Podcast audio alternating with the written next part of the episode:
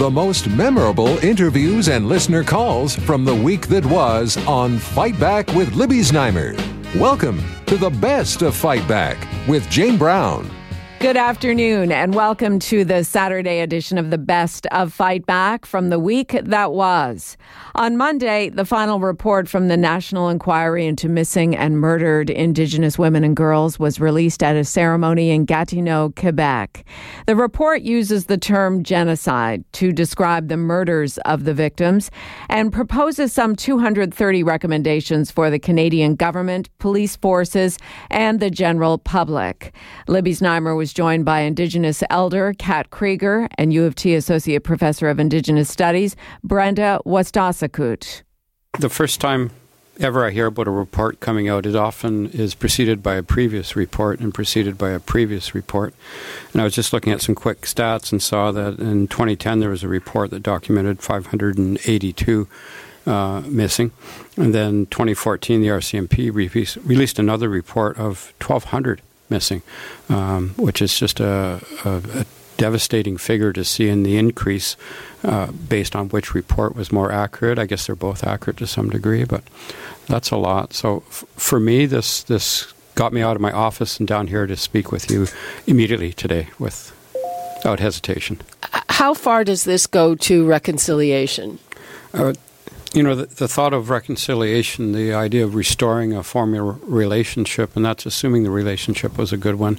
Uh, the there, there needs to be action, and I know a lot of our viewers, our listeners are thinking this. There needs to be action. There needs to be movement, and there needs to be um, zero time when we take uh, until we take action. So, what do you think are the keys to the right kind of action. I mean, we haven't we haven't even had a chance to read all the 230 recommendations, but uh, they seem to be pretty sweeping starting with changes to the justice system and to policing and and as you mentioned, we've heard about this before. Quite often, we see recommendations for change to different concepts of government, policing, ways of being, and I think it lays within the hearts of most people to want a safe place to live. Number one, we need to be safe wherever we walk, whoever we are. And I think there's a, you know, it's really brought forward in the impact of recognizing how Indigenous women uh, are treated in this country in that context, in, in, the context of this report. And the fact that we come, come up with over 200 recommendations for changes or improvements or uh, ways to make things better is, is almost startling in, in what is 2019. Brenda, how far does this report go towards reconciliation? Well, I think it's a it's an important step in uh, bringing the truth out for uh, people to hear, mm. Uh, other Canadians to, to learn about. Uh, it's an important process of uh, letting us tell our story from our experience and uh, being heard. I think that's very important. There is a very long list of recommendations. We haven't seen them all, but how would you prioritize those things, Brenda? Well, I definitely think there has to be changes to the justice system, and and uh, I think the police they need training uh, on uh, you know what's happening in, in uh, a lot of families and, and communities where there's a high, where there's a high rate of uh, you know domestic violence. They need to learn how to help and actually be helping uh, Native women when they're calling for help. Myself, as a, a Native woman, I was in, a, in an abusive relationship, and uh, a time when I did call the police for help, I myself was charged. It's not enough just to tell the police you're being abused. Uh, you got to pull out a great big long. Um, hmm. You got to prove it somehow. You know, like it's just not enough just to say, "Can you please help me?" um, you're met with this systemic racism that's uh, you know very ingrained, embedded uh, for many many. Uh, Do you feel that that is getting better? I think uh, there's been a lot more awareness now, and uh, you know, of course, with um, indigenous services now being provided, things are getting better. But there's still a lot, a lot that can be done um, in the mainstream, like you know, in society uh, uh, as a whole.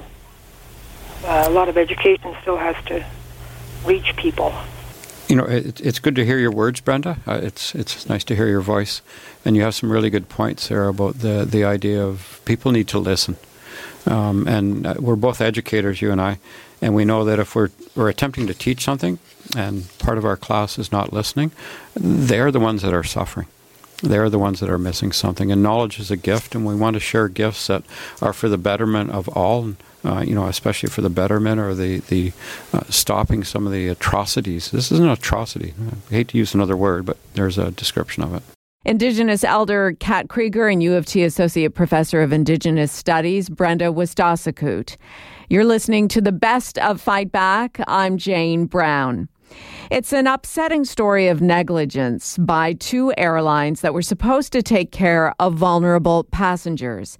A couple from Nepal in their 60s, who are both in wheelchairs and don't speak English, were left unattended for 12 hours in Vancouver's airport without access to food, water, or washrooms. They missed a connecting flight to visit their son in Edmonton, even though special arrangements had been made with Cathay Pacific and WestJet. Libby spoke about this issue with lawyer David Lepofsky, who is with Accessibility for Ontarians with Disabilities Act Alliance, and Ellen Roseman, consumer advocate and columnist with the Toronto Star. I am surprised the upcoming uh, air passenger rights rules that are uh, starting in July and phased in toward the end of the year they don't really include access to uh, people with disability uh, and making sure that their rights are respected. And the shocking thing for me is that what has changed, right? We've always had people in wheelchairs. I look back actually, and there was some interesting stuff about the fact that Air Canada was using its own staff and its own wheelchairs, and other airlines didn't like that. And the GTAA, which is the Greater Toronto Airport Authority, want, wanted to um, centralize it all, which sounded like it would be helpful. But the Air Canada Union objected, and they ended up saying, okay, let's just leave it as it is. So each airline has its own policy on wheelchairs, and there's no central authority, and you know, and airports themselves have a role to play, as well as blaming the airlines. I would think that it would be great if a giant airport like uh, the the Pearson had people in each airport who were just deputized to make sure that nobody seemed lost or stranded and help them get to the amenities they needed, like the bathrooms or the the uh, food areas. Oh, that sounds like a reasonable idea. Let's bring in David Lepofsky.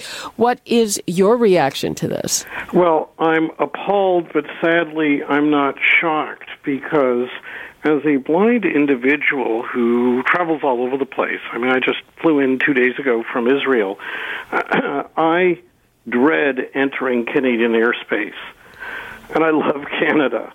But I know that when I land here, the kind of services I'm going to get in our airports are really inconsistent. There are times they're smooth and efficient, and there are times that you're spent dithering and waiting. I've had times when my flight from Chicago Toronto is shorter than the time it takes to get from landing on the ground to out the front door and in a car coming home because of the inconsistent and unreliable service. And I've been told by the the nice people who do ground assist support who I chat with that they're frustrated too. There aren't enough of them uh, hired to do this kind of work, and the system is pretty chaotic. It doesn't look they're always properly and sufficiently trained. And uh, the Canadian Transportation Agency is the federal agency that's been responsible for this not just recently, but for decades. Mm-hmm. And for decades, they've left it to voluntary codes of practice. In other words, please do a good job, please do a good job, right? And they've proposed new regulations, uh, which Ellen referred to, and uh, these have some helpful stuff in them, but in some ways they're deeply troubling. In some ways, they actually uh, cut back on and are weaker than the rights that passengers with disabilities are entitled to under our human rights legislation. Ellen, what would you like to leave us with on this? I would say that if it were my parents and they didn't speak English and they um, didn't have any uh, uh, anyone with them, I would try to find someone to maybe go with them because it's the language barrier is is difficult, and if both of them are in wheelchairs, you know, there's no one to take care of them. So, knowing that the uh, uh, Canadian airports, as David said, are inconsistent, I probably would make sure that I could find somebody to uh, to help out. If people want to learn more about our campaign, I, I have the privilege of leading a coalition that campaigns for accessibility in, in Ontario and federally for people with all kinds of disabilities, not just folks in wheelchairs, of course, people, and not just people like me who are blind. Uh, go to uh, the internet and go to www.aodaalliance.org, aodaalliance.org. You can learn about our campaign and, and sign up to get our email updates and learn how to, how to add your voice to ours. Lawyer David Lepofsky with Accessibility for Ontarians with Disabilities Act Alliance, and Ellen Roseman, consumer advocate and columnist with the Toronto Star. You're listening to the best of Fight Back. I'm Jane Brown. Mayor John Tory joined Libby Znaimer on Tuesday to talk about his priorities, most notably his plans on reaching compromises with the Ford PCs at Queen's Park. Mayor Tory recently celebrated his 65th birthday, but he told his fellow Zoomers he isn't even considering retirement. A lot of your listeners will know that, uh, and I tell this to people much younger than me, that uh, uh, my energy level, uh, and I think if you're blessed with good health, your energy level and and your the, the wisdom you have from having lived longer uh, makes you actually sort of ready to go and do things at age 65 more so than you were at 55 or 45, and there's really no uh, no other difference. I mean, as, as you know, as, if you have your health, that's the most important thing. Well, as they say, from uh, your mouth to God's ears. I right. totally agree with you. On to uh, more serious stuff. You had Toronto had a reprieve from Queens Park. They backed off the retroactive cuts, which the city said would impact uh, important programs like public health. Now, that promise was made by the Ford government no sooner did Doug Ford back off those cuts when city councilors started saying, we are never on board for the cuts. We have to fight these cuts while you, the mayor, saying, well, now we can sit down, roll up our sleeves, and find efficiencies and where to cut. So, where does that leave you? You know, I understand the fact that uh, the province has serious financial problems and those have to be addressed, and they ran on a platform of saying they were going to address them. I think the way they initially started to address them was wrong because they were they, they imposed, for example, uh, retroactive cuts, as you mentioned, on municipalities halfway through their budget year un, unannounced and without consultation. Now I think we have a chance to sit down and I think where my council colleagues, those who've commented, I haven't read those particular comments, but where I think they're off base is they're implying that all we're going to sit down and do now is talk about the same list of cuts and just implementing them later. That's not the discussion that I'm signing up for. I'm signing up for a discussion where we sit with the other government, the provincial government in this case, and see if we can find in all the shared programs we have, all the ones we fund together in partnership and so on, better ways to do things so that there are ways in which we can save money without affecting uh, frontline services, um, but we just find better ways to do things and, and achieve some of the same savings for both governments uh, in that manner. You're about to raise the pride flag. Uh, the police chief was doing that this morning, yet the premier says he's not going to march in the parade because the police are not participating in uniform. What, what do you think of that? Well, I think everybody has to make their own decision about uh, these things. I've chosen myself uh, to devote myself to trying to get the police back into uh, the parade, and I think that will happen. It's been, uh, you know, somewhat frustrating that it's taken a while to have that happen. Uh, but in the meantime, I think that as mayor, I should be supportive of the Pride Parade, which I have been every year. I've been in the parade probably every year since 2001 or two, you know, so probably 17 or 18 years in a row. Um, and I think it's important to support it because it's a big citywide event. I would prefer prefer the police were in it. I've made that very clear over time. I've worked with Pride and others and the police to try and encourage them to be talking about ways we can get the police back in, and I think that will happen. But in the meantime, uh, I'm not going to have that affect my attendance as mayor at the parade. I'm there representing all the people, uh, and I'm there uh, to celebrate what I think is a great occasion in our city where people come together and you know celebrate just being here and having fun in our way of life here, but they also celebrate the human rights accomplishments we've had over the last number of years. So I will be there. I'll be raising the flag within the next half hour uh, at City Hall, uh, starting off a month of activities, and I'll be in the parade on the 23rd of uh, June. Go Raptors! How how do you think that's affecting the city? I just think again, it's put us on the map. We don't realize that these television broadcasts of the Raptors games are being shown around the world, and everything they're saying about Toronto, showing the Jurassic Park outside Scotiabank Arena, is all positive. And the fans, of course, have been so supportive of the team, as I've tried to be. That it's uh, it's it's just a the whole thing is positive, and I think it puts the city in a very positive mood. And I just have to ask you one question about that before I let you go. What's with that jacket you were wearing? Well, you know, everybody asks me about that, and that jacket had a perfect three and zero record. Uh, and then the other night, we of course were not quite successful. We came close to winning. So I, I actually have three different Raptors jackets because I'm a very enthusiastic fan. So I might well consult the public on whether we should give that particular jacket, the very colorful one with the gold logos on the black uh, jacket, a, a rest. It was uh, something I had the other two jackets, and somebody came along and said to me, "You really should have one of these." And it's really uh, quite inexpensive, and people would probably say worse critical words than that about it. I can see. Why. Yeah, but but having said all that, um, it uh, certainly uh, sends a message, and uh, it's just me trying to be really enthusiastic about a team that uh, is just I think really um, emblematic of today's Toronto in 2019. Um, and we love all of our teams, including uh, the Leafs that have been around forever. But uh, the Raptors have got everybody's hearts at the moment, and that includes the mayor. Toronto Mayor John Tory in conversation with Libby Znaimer this past Tuesday. This is Zoomer Radio's Best of Fight Back. I'm Jane Brown. It was a remark made in the Ontario legislature which caused controversy this past week when NDP MPP Gilles Bisson compared the Ford Tories to the Nazis' communications director for saying that 9,100 jobs would be created by allowing beer and wine to be sold in corner stores. Like the proposal or not, everyone would agree that that comparison is completely inappropriate. Or would they?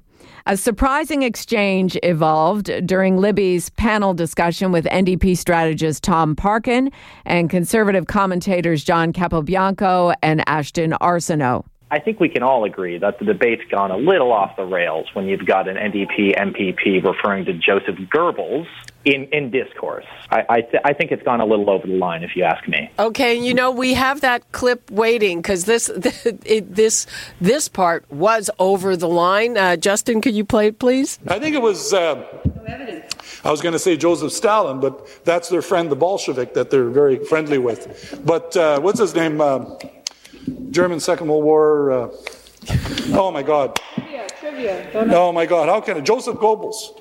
It was Joseph Goebbels who was the uh, director of communications. It was the head of communications, among some other very other nasty things that he did uh, in the Second World War. Who, as a propagandist, used to say, "If you say something often enough, loud enough, eventually people will believe it."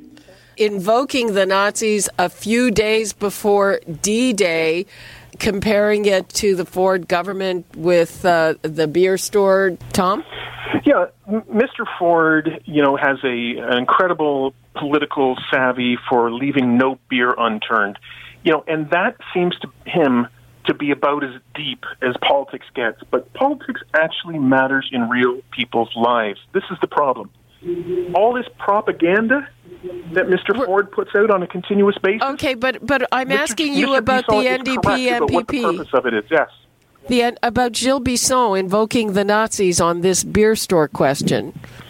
Mr. Bisson really is, is, correct that this is a pro- oh, wow to, wow to take us away from what is truly important to people. See, so this is the issue, Libby. This, uh, uh, uh, sorry, but uh, this is the issue. This gets me so frustrated. Right? This is the issue. No, see, it's Tom not the issue. refuses to address John, that that's issue. Exactly the it point. is repugnant that somebody would, would refer to that on any debate, What's, mentioning what's anything, Tom. Quite frankly, starving? and for you not to sit there and say that you renounce and, and you, you you absolutely abhor what he said is is shocking. Quite frankly, and and No, to say that you know uh, the propaganda that the premier uh, mentions to have even any sort of sense from from that in, in comparison to what uh, Mr. Basalt uh, said is is crazy. It, it really is, and it, it just it, it demeans the value of of the argument. You know, you could disagree with the premier on policies, and that's fine. But to be but to, to make those kind of comparisons, it, it's just it, it's beyond politics, and it's beyond what people in Ontario deserve from from any any elected official. Quite frankly, Tom, really, are you standing by that comment? Real people are suffering. Their schools are getting cut. Their health care is getting cut. Our transit is slowing down. This is real, and you guys are talking about something that happened in the in the in the legislature. That's that's not that important. I, I, I would have to jump in here, and I would just I, I'm a little dumbfounded, frankly. But are we are we actually making an argument right now that trivializing the systematic murder of millions of Jewish people is not worth discussing or No, apologizing please. for? Because the last Right. time I checked, No, we're Mr. not, Bisson, actually. So why don't we Mi- move Mr. on? Mr. Bisson made an apology. Great. Yeah. Uh, and you know what? I think it was warranted, and frankly, I'm glad he did. Right. Um, but you seem to be taking a different approach. You would think, at the very least, that people would have the sense not to invoke this. I mean, I don't know. I'm uh, frankly uh, dumbfounded by that as well. John Capobianco, what would you like to leave us with? the premier is going to continue on uh, on the path that he's on, which is to uh, to fulfill his promises he made and he got elected on, and I think that's uh, that's important, and I think uh, people will will appreciate it down the road. You saw the credit rating going up, and you're going to see a lot of good things and jobs coming to uh, the province of Ontario, which is badly needed. Okay, and Tom Parkin. Well, if you think that cutting health care and education is going to great to get us a better society, I completely disagree with Mr. Ford on that. Uh, what we what we're seeing is a, a time when we got expanding inequality, more people are falling behind, and Mr. Ford's priority is cutting our important public services, cutting minimum wages, and giving tax benefits to the wealthiest people in our society. This guy is 100% in the wrong direction, and he has to be fought. And these little distractions that he throws out, they're just they're exactly that, and we just got to move forward. Okay, well, I don't think he was the one with that particular distraction. Ashton Arsenault. With respect to the NDP, uh, they've shown over the last week that there's a reason why Ontarians don't trust them to govern, and I don't see that changing anytime soon. The government's got a clean mandate and three years of runway ahead of them. I think you'll see a lot of dramatic moves, and it'll all be with the economy top of mind, and I, for one, am looking forward to it. Conservative commentators Ashton Arsenault and John Capobianco, along with NDP strategist Tom Parkin. This is Zoomer Radio's Best of Fight Back. I'm Jane Brown. Fight Back with Libby Znaimer brings you comprehensive coverage of the news stories that interest you and your reaction to them on the phones. We've gone through the audio. Here are some of the best calls of the week. Cheryl in Toronto phoned to talk about her own air travel experience, not unlike one we highlighted on Fight Back of two wheelchair bound travelers who were stuck in Vancouver for hours. The same thing happened to me with Air Canada two years ago when I got home. I was dumped in a hallway. Um, the wheelchair first hadn't been arranged. I had to wait. Then I was dumped in a hallway and told someone will pick you up here. Nobody ever came. Um, I had been going through airports in Europe, and the problem is in Canada, the airline is responsible for the disabled passenger. In Europe, the airport itself was responsible. And I was assigned at each airport a person.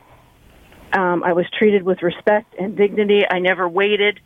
One airport in Switzerland even had a lounge for the disabled passengers where I was offered food and water. Um, it, it was just a completely different experience, and nobody ever came for me in that hallway. I was in tears. I was in agony and pain from traveling all day. It was just, and you, I couldn't go anywhere. My luggage was downstairs, you know, circling, circling. And once the airport knew about it, they got a hold of Air Canada, yes. who finally sent somebody. But it, it shouldn't be that way. I mean, even when we left for the trip, we had three wheelchairs. We almost missed our plane, and we were there four hours early because Air Canada just couldn't get their act together with the wheelchairs and and my mom's walker and everything. Lori in Oakville phoned to voice her opinion on the provincial New Democrats. I couldn't believe that Nazi remark either. I uh, uh, I don't know what's the matter with the NDP. They seem to oppose anything that anyone else is for, and all they come up with is insults and and this. This is atrocious.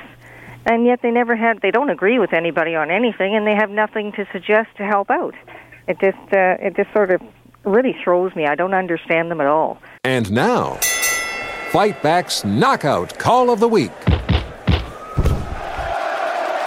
There were a lot of great calls this week, but the winner of the Fight Back Knockout Call of the Week comes from Dan in Vaughan, who is outraged that MPPs are on a five month summer break. Five months of no government. That's their job, is to sit to make laws, legislation, and what are they doing? You know, we're paying them. Uh, I wish I could get five months of uh, go fishing and uh, you know, this is this is when my father was alive. and this was under uh, Davis government. They all complained about two months, and here we are, five months. Like, what are we going to be? Another fifteen years? It'll be nine months. I, I think the working people look at this and they just say, "This is crazy." That does it for today's Best to Fight Back on Zoomer Radio. If you'd like to qualify for the Fight Back Knockout Call of the Week, phone us noon to 1 weekdays at 416 360 0740 on Zoomer Radio, AM 740 and 96.7 FM in downtown Toronto. Or if you have a comment, email us at fightback at zoomer.ca and follow us on Twitter at FightbackLibby. I'm Jane Brown. Join me again at the same time tomorrow when we'll round up the rest of the best of Fight Back. The Best of Fight Back is produced by Jane Brown, Michelle Saunders, Justin Eacock, and Kelly Robotham.